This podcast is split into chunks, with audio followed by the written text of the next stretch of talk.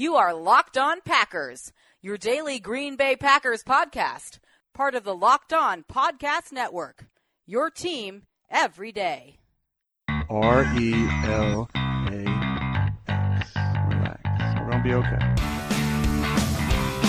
It is time. It is time. I feel like we can run the table. I really do. You are Locked On Packers, part of the Locked On Podcast Network, your team every day. I am Peter Bukowski, and I cover the Packers for SB Nation. I cover the NFL around the internet. And you can follow me on Twitter at Peter underscore Bukowski. You can follow the podcast on Twitter at Locked On Packers. Like us on Facebook, where we post all of our content. And you can subscribe to Locked On Packers on iTunes, on Spotify, on Google Play, wherever you find podcasts. You will find Locked On Packers, the number one Packers podcast in the state of Wisconsin, and the show for fans who know what happened. They want to know why and how. It is our Thursday show this week, off season, and we're going to take your questions. A lot of questions about the draft, about the coaching search, about some of the intricacies of offensive scheme change. I was really excited to answer some of these questions. And uh, we actually don't have real important, tangible news to, to discuss, really. Uh, Joe Whitt went to the Cleveland Browns. I don't I don't really want to get into this, but there is this pervasive, I don't know, pervasive might not even be the right way to phrase it. But there is a vocal group of fans very upset at Mark Murphy for I don't even know what really. And uh, there are people who just love a conspiracy theory, I think, or or they they want to have a, a potential scapegoat, or they want to look smart. I don't I don't really know what's going on there, but there is this idea that somehow the Packers coaching transactions are wildly atypical in that the front office seems to be pulling some strings here. And that is just not atypical. It's just not. It, there is no, there's just no way to imagine the Browns, the team that hired half of the Packers front office staff, and the team that is GM'd by a former Packers personnel person that that wanted to hire Mike McCarthy, that preferred to hire Mike McCarthy. That that team just thought, well, James Campen and Joe Whitt are the best coaches for us to hire. And and that that was something that Freddie Kitchens came to just just magically. Just magically. You don't think the front office said, "Hey Freddie, these guys are really good?" You don't think that happened? I mean, uh, come on. And so for for there to be this wailing and gnashing of teeth that the Packers would dare to suggest that longtime McCarthy assistants be fired is just ridiculous. It's ridiculous. This happens on every team in every sport, but it certainly happens in football. If it's okay for the front office to be involved in hiring, it's okay for them to be involved in firing. And I just think it's so funny that it seems like the same fans that were mad that Ted Thompson didn't meddle in Mike McCarthy's coaching staff and insist that he fire Dom Capers are the same people who are now upset that this front office is taking more decisive action when it comes to the coaching staff. It, it just it doesn't make any sense to me and I don't want to I don't want to give any more credence to it or spend any more time on that than I have to but it keeps coming up and I don't think it is from people that listen to this show. I think it is from people who are existing in Packers Twitter somewhere in some much darker timeline than the one that that listeners to this show exist in.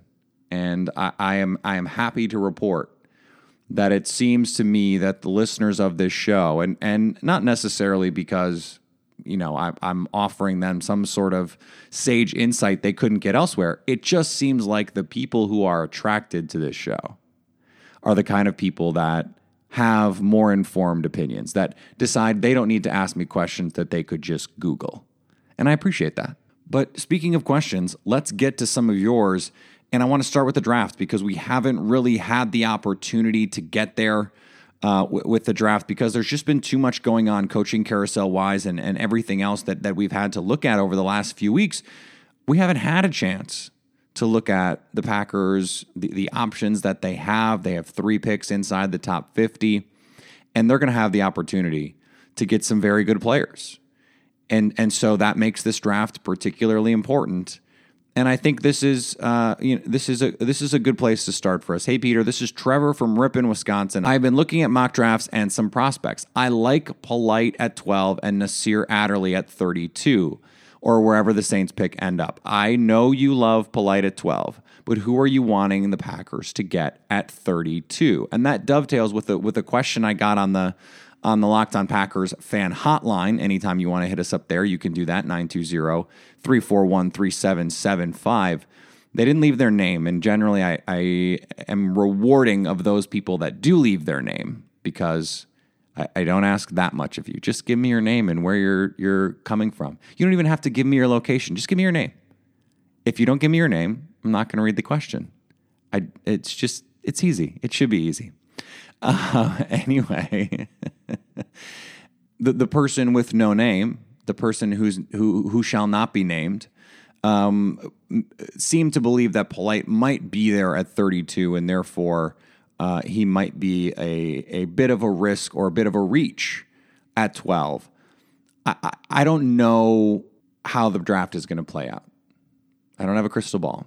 So I don't know if Jachai Polite is going to be there at 32 no one thought Josh Jackson was going to be there at 45 last year. There were a lot of people that thought Josh Jackson was the right pick at 14 or 17.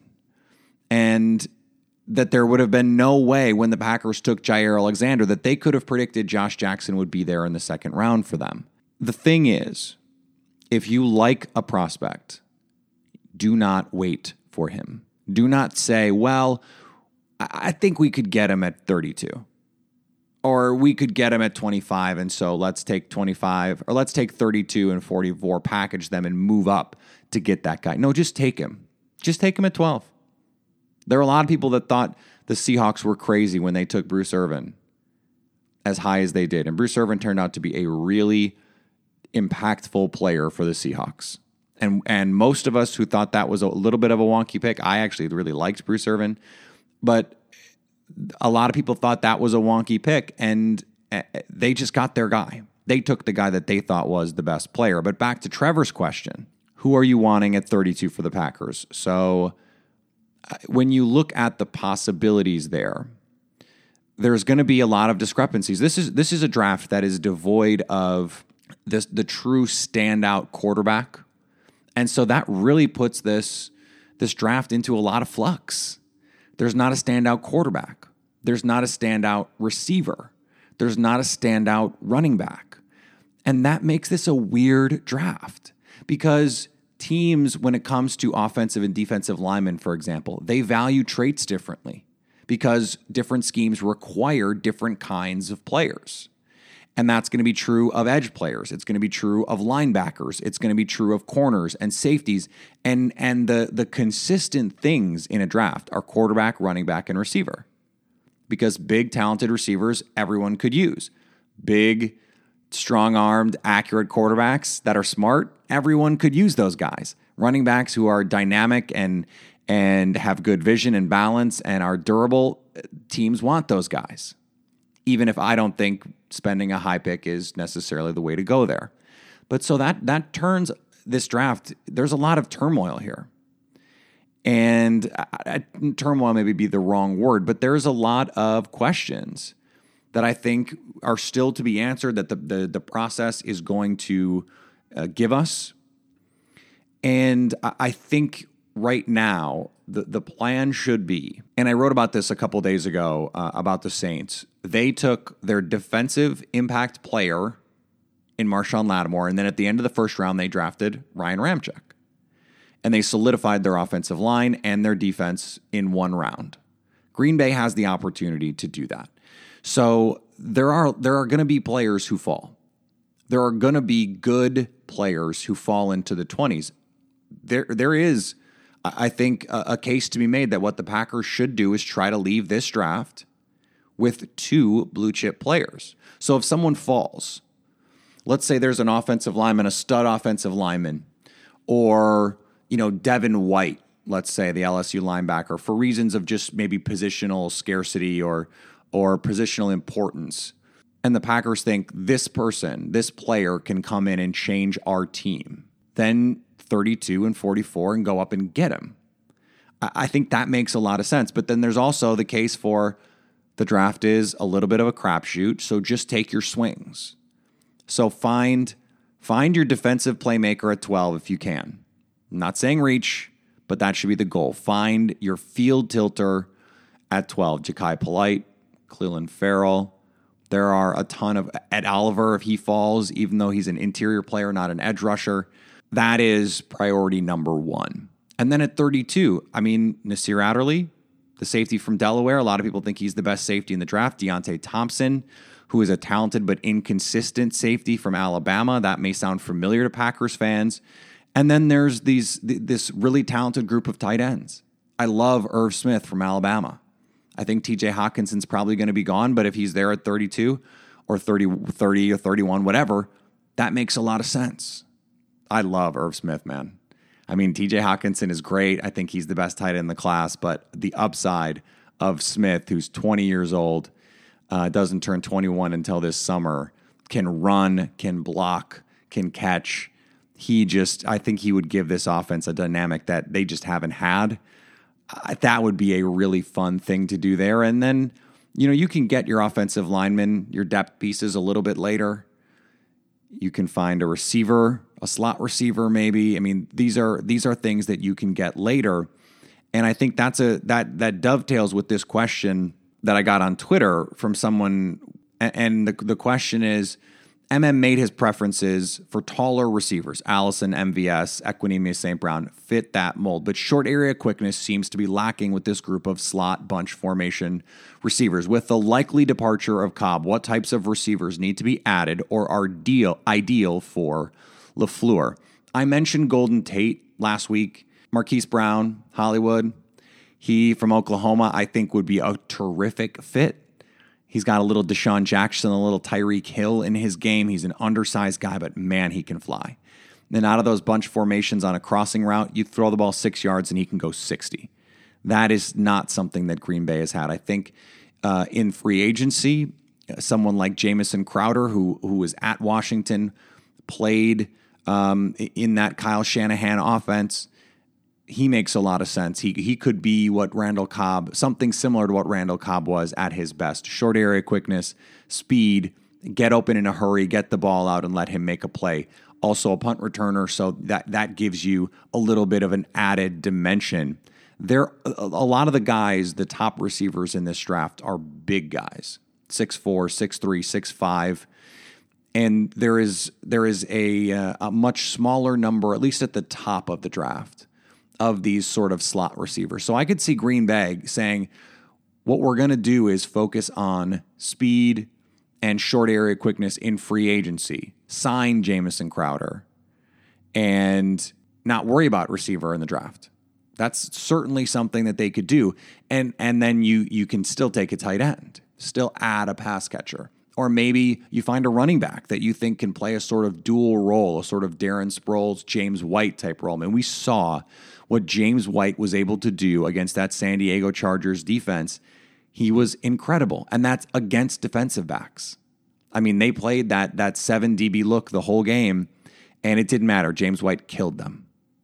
So eh, there there are more than one ways to, there's more than one way to skin a cat here. Not that I think you should skin a cat. Uh, that's a weird phrase. I don't why would you skin a cat? I don't get it. But there are there are some good run after catch slot receivers. This is something I, I, mentioned when I did my initial film review of the the Titans offense. They need a a slot receiver who can create and create after the catch. It's why I suggested Golden Tate. I mean, you saw this Rams offense. Cooper Kupp not being in the lineup hurt them.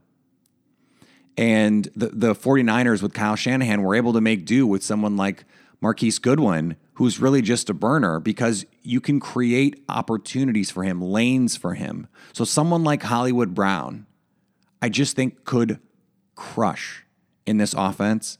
because you'd get him opportunities in the same way that you get Marquise Goodwin opportunities down the field with open green grass and just let Aaron Rodgers lay the ball out there for him. I mean, it could be deadly. And and you could get him at 32, you could you might be able to get him at 44. And who knows, maybe he's the guy you move up for. I think that would be a lot to give up to get someone like that. But if he's there at 32 and you think you can get a tight end at 44, I mean, give Rodgers some weapons. You bring in the offensive coach and and let's roll. All right, let's get to these questions are a little bit more um, about coaching, a little bit more about uh, that side of the off season, and so I wanted to group these together. So let's start with this uh, this voicemail. Hey Peter, it's Ryan from Asheville, North Carolina. I was wondering if you could tell me a little bit more about the West Coast style offense that the Packers have played for a number of years, and whether or not our new head coach and offensive coordinator have similar West Coast styles, or if that will be adapted, or by the time they're done with it, will it look anything like uh, the West Coast style Packers offense that we've known for so many years? Thanks a lot. Appreciate what you do. All right, so I want to I want to be careful with this because I don't want to get into the minutia of of you know route distribution and route trees and scheme, um, you know run fits and all that stuff. It's just it, first of all, podcasts are a bad medium for that in general, and and second of all, I just I don't I don't have in depth enough knowledge to really make that worth your time in terms of you know these the scheme and the detail of it, the minutia of it. But go read any of the Chris Brown books, uh, Smart Football. Um, they're awesome. They give you the history of these concepts and how they came to be. But I, what I do think is useful here is a discussion briefly, and I don't I don't want to bore anyone with a history lesson, but Mike Shanahan is on the the Bill Walsh coaching tree, but he is on what is generally considered a separate branch of the Bill Walsh coaching tree than Mike Holmgren, Mike McCarthy, Andy Reid. They run what we think of as a more traditional West Coast offense. It looks much much more uh, in line with what the 49ers did in the 80s, the Packers did in the 90s, and what the Packers really have been doing ever since then. The Shanahan offense is a little bit, um, it's a little bit more run heavy.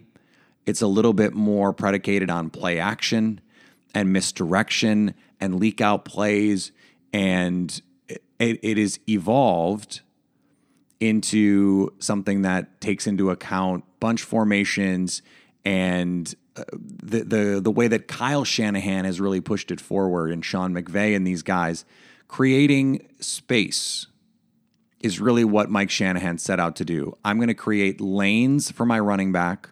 And it was, I mean, it was a running joke in the 90s and, and 2000s that if you played in a Mike Shanahan offense, it didn't matter if you were, you know, if you were a first round pick or an undrafted free agent, you were going to rush for a thousand yards because that offense just bred thousand yard rushers. And then you go play action, you you roll the quarterback out, you get him on the move, and you give him lanes, you give him opportunities to throw. And I think Rodgers is going to love that. He's going to absolutely love it because he gets on the move. He's the greatest on the move thrower ever. And he stresses a defense in multiple ways when he does that because he can run and he can he can get out of the pocket, not worry about the pass rush, and make the second reaction plays that he needs to make. The traditional kind of, of West Coast offense, it's a lot of plays that that you recognize, that you know. The, the slants, slant flat, the, the crossing routes, the deep over routes, the drag routes, post wheel combinations, things that the Packers have had in their offense forever.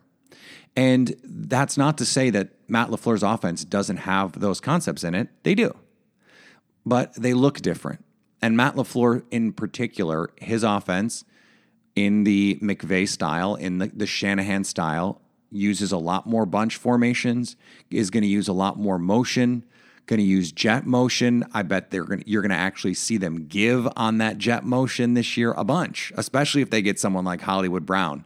I mean, just get him the ball and let him go. I wouldn't be surprised if they ran a fly sweep and they sent Aaron Jones in motion. That would be a fun way to to, to run that too.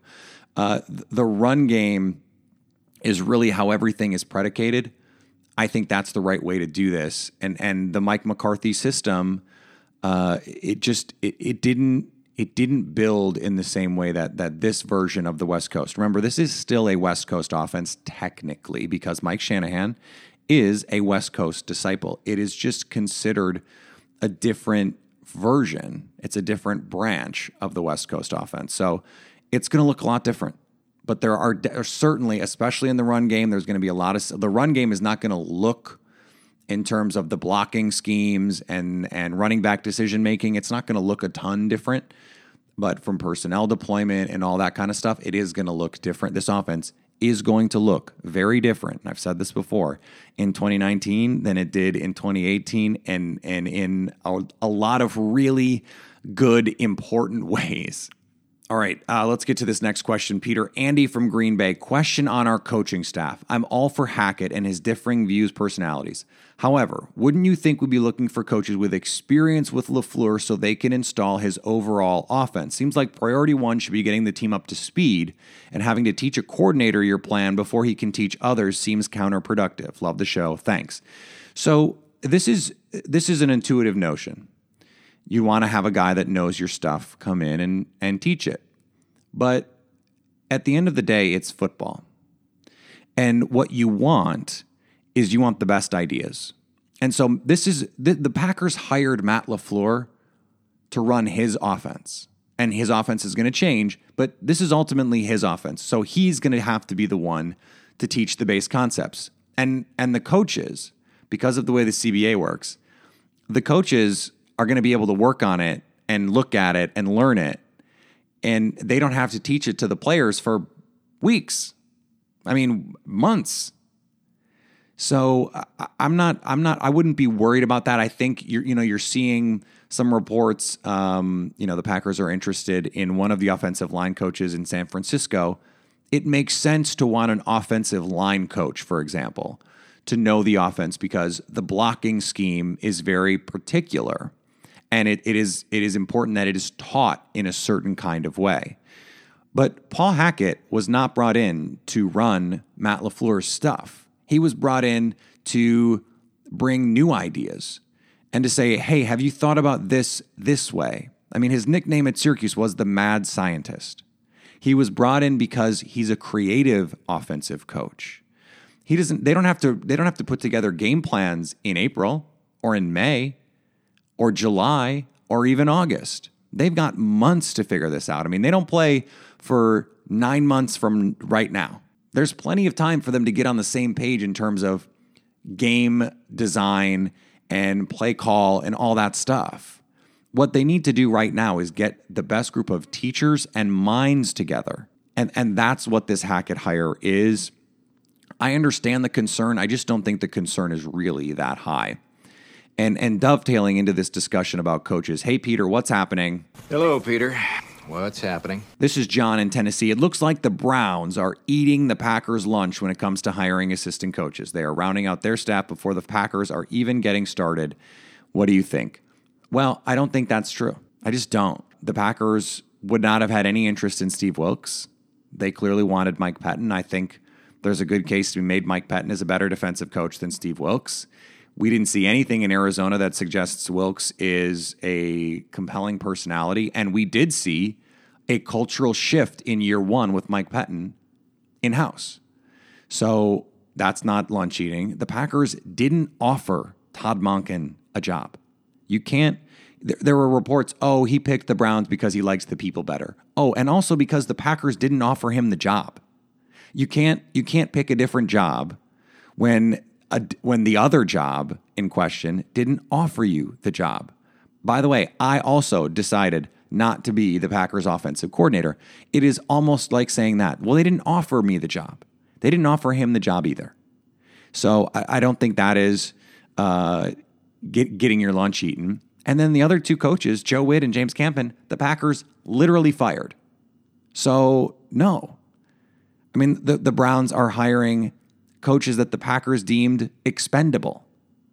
How is how is that getting your lunch eaten? That just It, it, that, that they have a staff is not proof that their staff is A, good, or B, better than the Packers. We don't know what the Packers staff is going to be.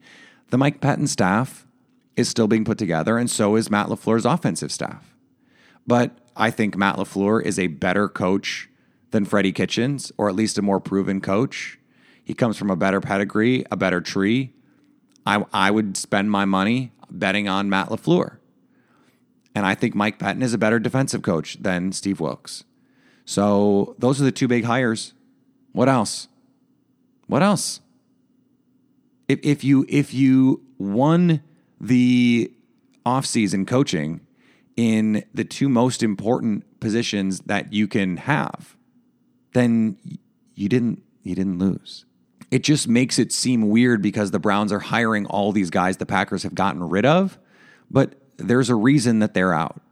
And the Packers, whether it's the front office or the head the head coach now, they clearly see a benefit in moving on from Mike McCarthy's guys. And it, it is going to be up to Matt LaFleur and Mike Pettine to make good hires with these new coaches. But no, the Browns are not eating the Packers' lunch with these coaching hires. They, they just aren't. All right. It is championship game weekend this weekend on Sunday. You've got Patriots in Kansas City. You've got the Rams in New Orleans against the Saints. And all we're really going to learn from that is uh, where the Saints pick is going to be because it's either going to be uh, 29 30, 31 32. That is, that is where we are with this pick. And the difference is minimal.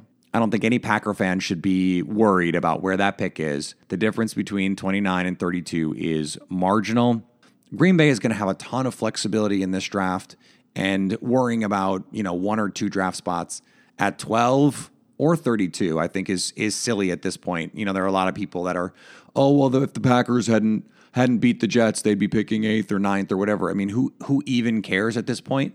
Because there's so much uncertainty at the top of the draft. We just have no idea who's going to be available and if Kyler Murray really is drafted.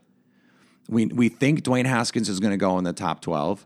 We think Kyler Murray has a chance at least to go in the top 12. Drew Lock, Daniel Jones, these guys could impress teams. And all of a sudden, you've got three guys there. That, that that's that's going to push other quality players down. Greedy Williams is probably going to get taken. We know Nick Bosa is going to get taken. Jonah Williams, the tackle from Alabama, if he's there at 12, makes a lot of sense, by the way. You're just pushing guys that the Packers want at premium positions and, and positions of need down into Green Bay's lap at 12. And that's pushing other guys down into their lap at 32 or if they want to move up. So there is there should be no major concerns about where the Packers are drafting. They're in a position to grab two really good players at the top of this draft. They just have to go do it. They just have to go do it. That is where we are with this team at this point.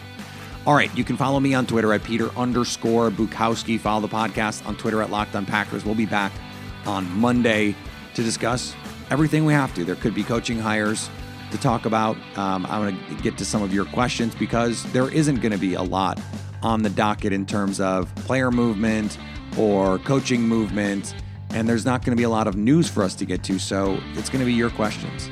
I'm working on securing interviews for the whole off season, trying to get some of the people that that you guys have reached out and said you want to hear from. So we'll start that next week in earnest.